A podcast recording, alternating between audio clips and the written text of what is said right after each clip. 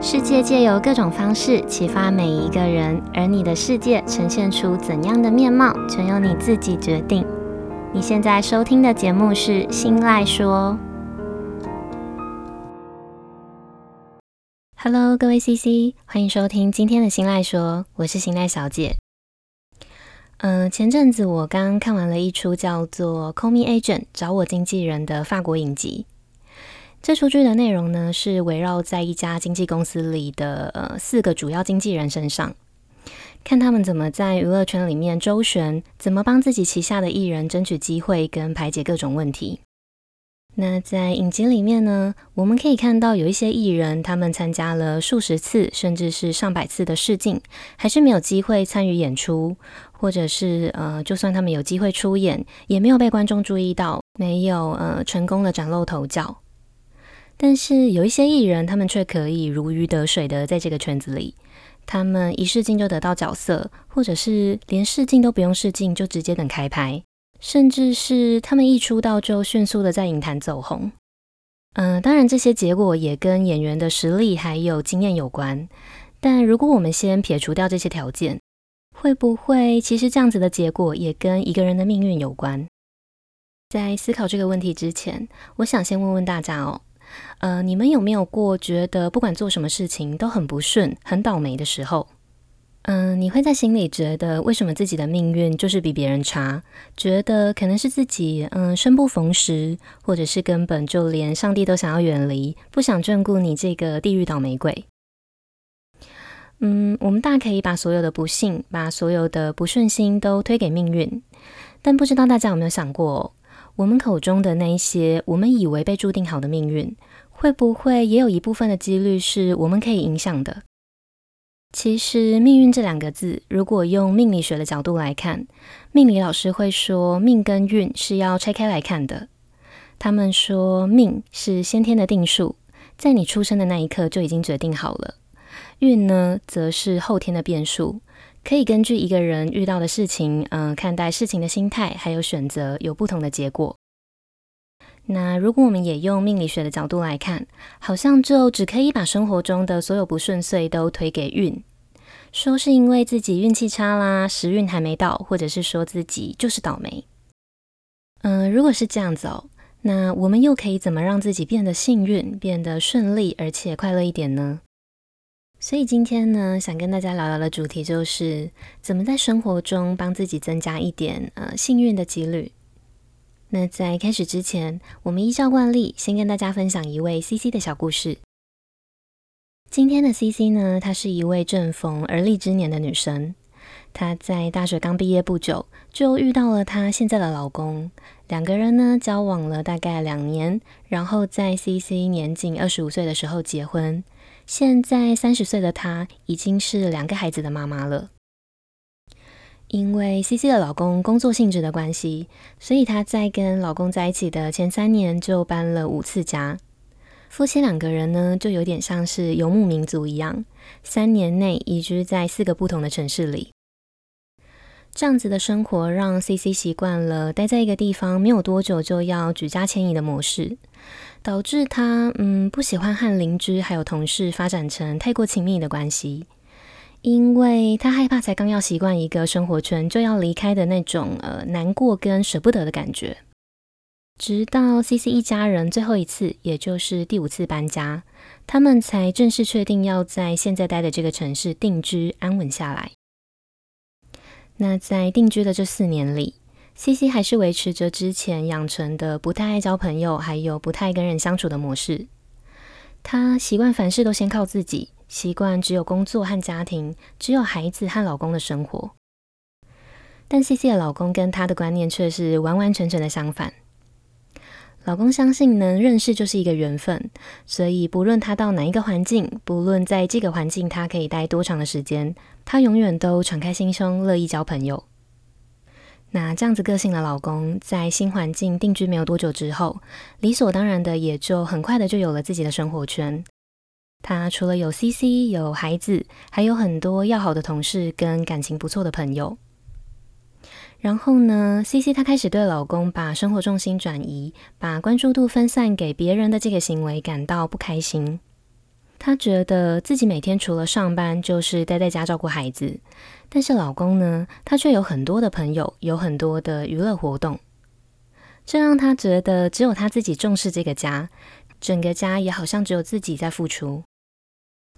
所以她开始呃抱怨，开始跟老公吵架。但是 CC 的老公却觉得 CC 这样子的行为呃很莫名其妙。因为他打从心里就没有限制过 CC 交朋友跟有自己的聚会，所以他觉得 CC 是自己不愿意，是自己选择放弃这项权利。那 CC 在听完老公的说法之后呢，她还是反过来的再次抱怨。她说她是因为要照顾家庭，所以才不得已的牺牲自己的生活。说是因为嫁给老公，为了配合他的工作，才会不停的搬家，让他必须抛弃自己原本熟悉的生活圈，抛弃自己的家人，也抛弃自己的朋友。也就是因为有他照顾家，有他照顾孩子，所以老公才可以呃变本加厉的有更多的聚会和活动，让他被迫必须放弃的更多。那一次的争吵没有让 CC 夫妻两个人达成共识，抱怨反而越滚越大，延伸变成更大的争吵。CC 她开始三天两头就找架跟老公吵，吵到最后呢，老公不喜欢她，她也开始讨厌这样子的自己。然后 CC 为了不想让老公可以呃继续的在外面有更多的活动，也为了不想只有自己待在家辛苦，所以她也开始想认真的经营婚姻跟家庭之外的人际关系。不过呢，神奇的事情就在这个时候接二连三的发生了。CC 发现他工作上的专案进度不停的卡关，有各种需要协商的问题，一波未平呢，一波又起。结果专案没有在他预定的日期内完成，导致他没有办法赶上公司内部的呃升官机会。他觉得也是因为这一次竞争升官，才让他跟同事之间的相处变得尴尬。然后他开始试着交新朋友，试着跟邻居打好关系，也开始跟夫家还有娘家的家人维持联系。嗯、但每一条线都出乎他预料的曲折离奇，而且不顺利。不是搭不上线吗？就是觉得别人莫名其妙的在躲他。CC 觉得，嗯、自己都已经选择振作起来改变了，为什么就是不顺？所以他开始怪罪自己，就是在经历这个倒霉时期，也怀疑自己就是被上帝遗忘的人。嗯，但是孩子会哭会饿，衣服会脏，班也还是要上，因为现实就是这么的残酷。即便有再多不开心的事，地球还是会转，时间还是在走，每个人呢也都还是要过生活。所以 CC 他就这样子，从不开心走向更不开心的生活。她在工作，在照顾孩子，还有跟老公无止境的争吵中度过了四年，一直到今年年初，也就是 CC 三十岁的这一年，我们终于碰面了。嗯、今天的 CC 其实是我呃认识很久的一位老朋友，因为距离的关系，我们久久才有机会见到一次面。嗯、但也不是久到四年都没有见面跟通电话，只是就像是今天故事开头提到的。CC 在面对问题的时候呢，他习惯先靠自己的力量先去找解决办法，所以常常忍到快要爆炸的时候，才会想要向外界寻求协助。今年的年初，我碰巧有机会可以到 CC 居住的城市去找他叙叙旧。再次见到他的时候呢，我觉得他变得，嗯，怎么说呢？呃，我觉得他整个人变得黯淡无光，变得阴沉，而且有一点忧郁。那种他还不用开口就可以很明显的感觉到他的不开心的那种感觉。接着他的眼泪呢，像是洪水溃堤一样的洒出，然后他告诉我，他觉得他最近很倒霉，做什么都不对，做什么都错，觉得所有的坏事都是冲着他、针对他来的，他已经不知道还能怎么做了。好，嗯、呃，CC 的故事呢，我们就先分享到这里。大家可以思考看看，如果你是今天故事里的主角 CC，你也会跟他一样，把自己遭遇到的不幸当作是命运，当作是上帝的安排吗？如果像我们今天在节目开头提到的，命运的命跟运是要拆开来看的，命是先天的定数，运则是后天的变数。后天变数的运，其实是可以根据一个人遇到的事情、看待事情的心态还有选择，有不同的结果的。那如果是这样，我们可以怎么让自己的生活变得稍微幸运，变得稍微开心一点呢？我们先进一小段间奏音乐休息一下，回来之后会跟大家分享我自己实际执行之后觉得可以带来小幸运的方法。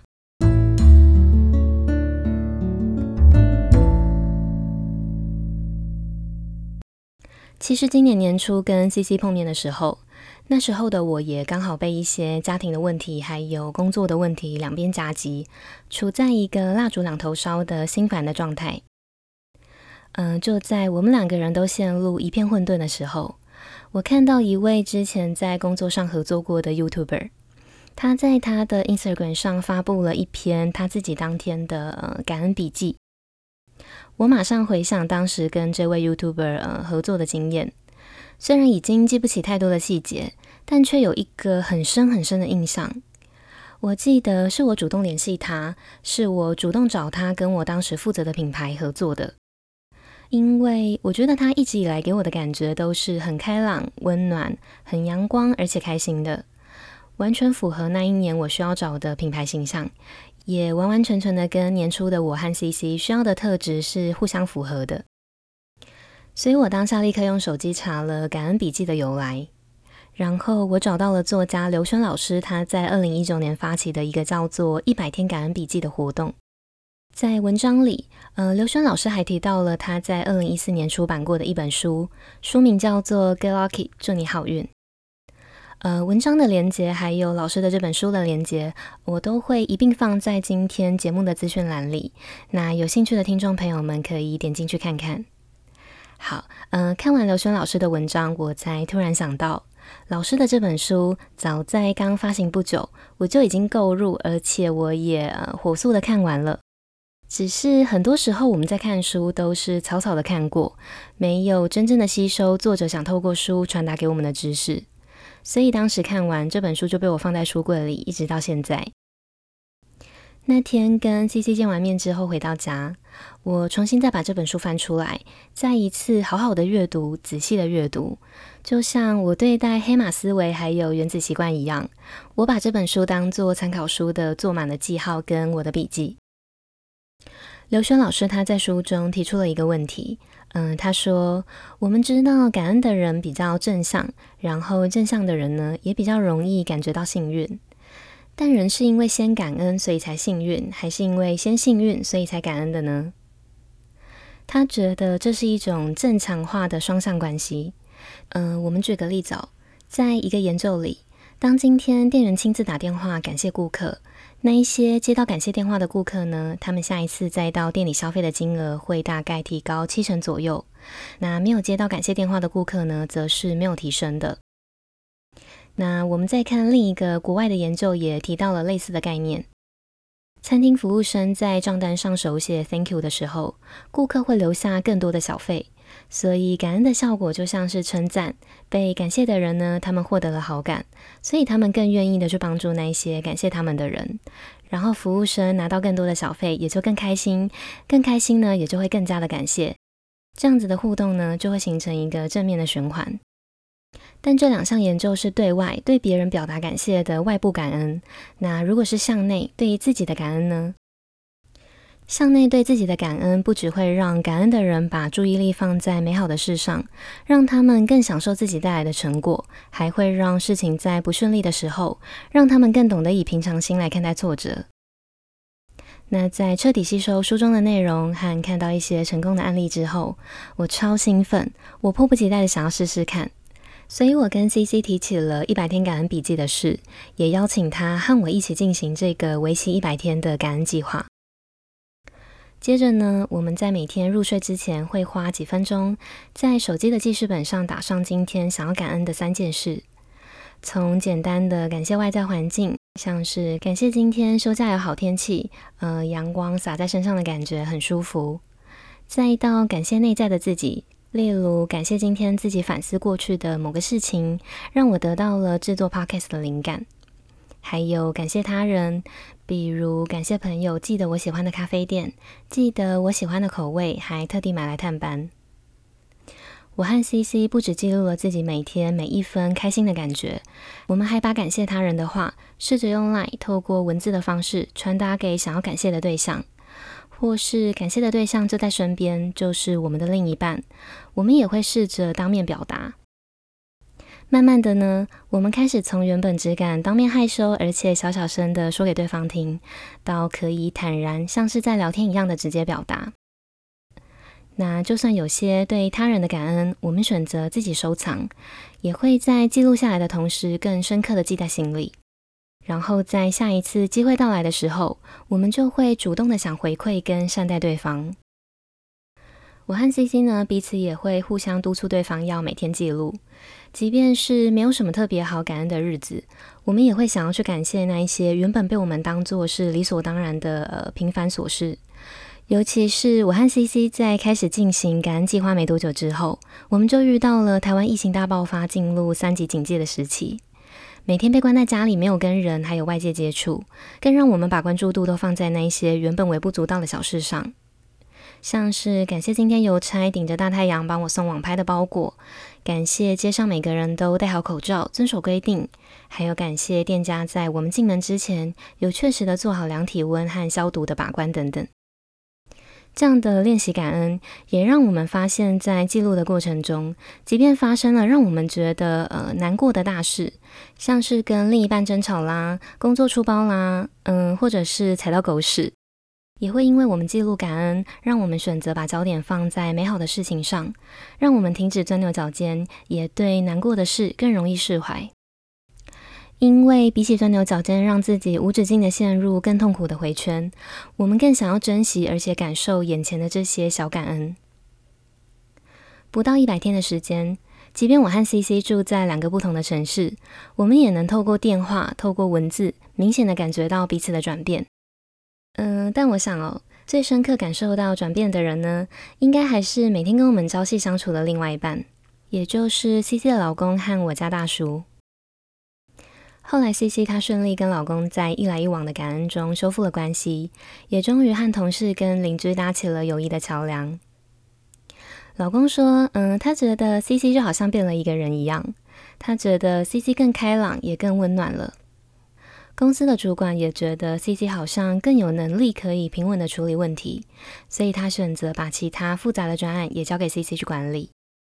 CC 也在和同事跟邻居聊天的过程中得知，原来当时的自己散发出来，呃，给别人的感觉是负面，是想抱怨，而且是愤怒的，所以才会让周围的人都觉得害怕，不想跟他当朋友。而亲戚呢，也是因为怕扫到愤怒的台风尾，不想要有过多的干涉。那 CC 从身边的人身上得到的反馈意见，也刚好呼应了我在第四十集独立的内容里提到的。很少人会想要主动靠近一个等着别人去让他有笑容的人，大家第一时间都会先被已经有笑容、已经有光芒的人吸引，吸引之后呢，也才会想要靠近、想要分享跟想要参与。嗯、但是今天的分享不是说只要感恩就可以化霉运为幸运，而是就像刘轩老师在书里提到的，感恩它是一种正强化的双向关系，所以懂得感恩的人呢，就是幸运的人。那懂得感恩的幸运人呢，也能让别人更幸运。如果你相信因果论，就会相信，因为你今天推动了一个正面的波动，所以给别人的幸运，迟早有一天会再回到你的身上。那当感恩化作行动，即便再微小，也都有可能滚动成幸运的大奇迹。好，那以上就是今天日常这件小事想跟大家分享的内容，希望能够带给正在收听的你一点反思的力量，或是你身边刚好也有呃地狱倒霉鬼的朋友，分享这集的内容给他，说不定你就是那个帮助他的关键人物。那如果你有任何的听后心得，或者是其他的小故事想要跟我分享，都欢迎你到我的 Instagram 私讯分享给我，我的账号是 miss 点 isoland，m i s s 点 i s o l a n d。日常这件小事这个系列，接下来也会持续的借由生活中的大小事，或者是各种故事，来分享我的观点跟我的想法，希望能够透过节目的分享，激起每个人心中反思以及成长的力量。那如果你也喜欢我分享的内容，记得帮我把这份支持化作实际的行动，直接帮我把这个节目分享出去，跟追踪我的 Instagram，还有到新奈说的 Apple Podcast 节目上去评价五颗星，跟留下想要对我说的话。你们的每一个小小的举动，都有可能让这个节目被更多人听见，也有可能会在无形之中带给需要帮助的人力量。最重要的是，这些都会成为我继续录制优质内容的动力。嗯，最后呢，希望收听到这里的每一个你，都能在感恩中获得平静，吸引幸运。那今天的节目就到这里结束喽，我们下次见，拜拜。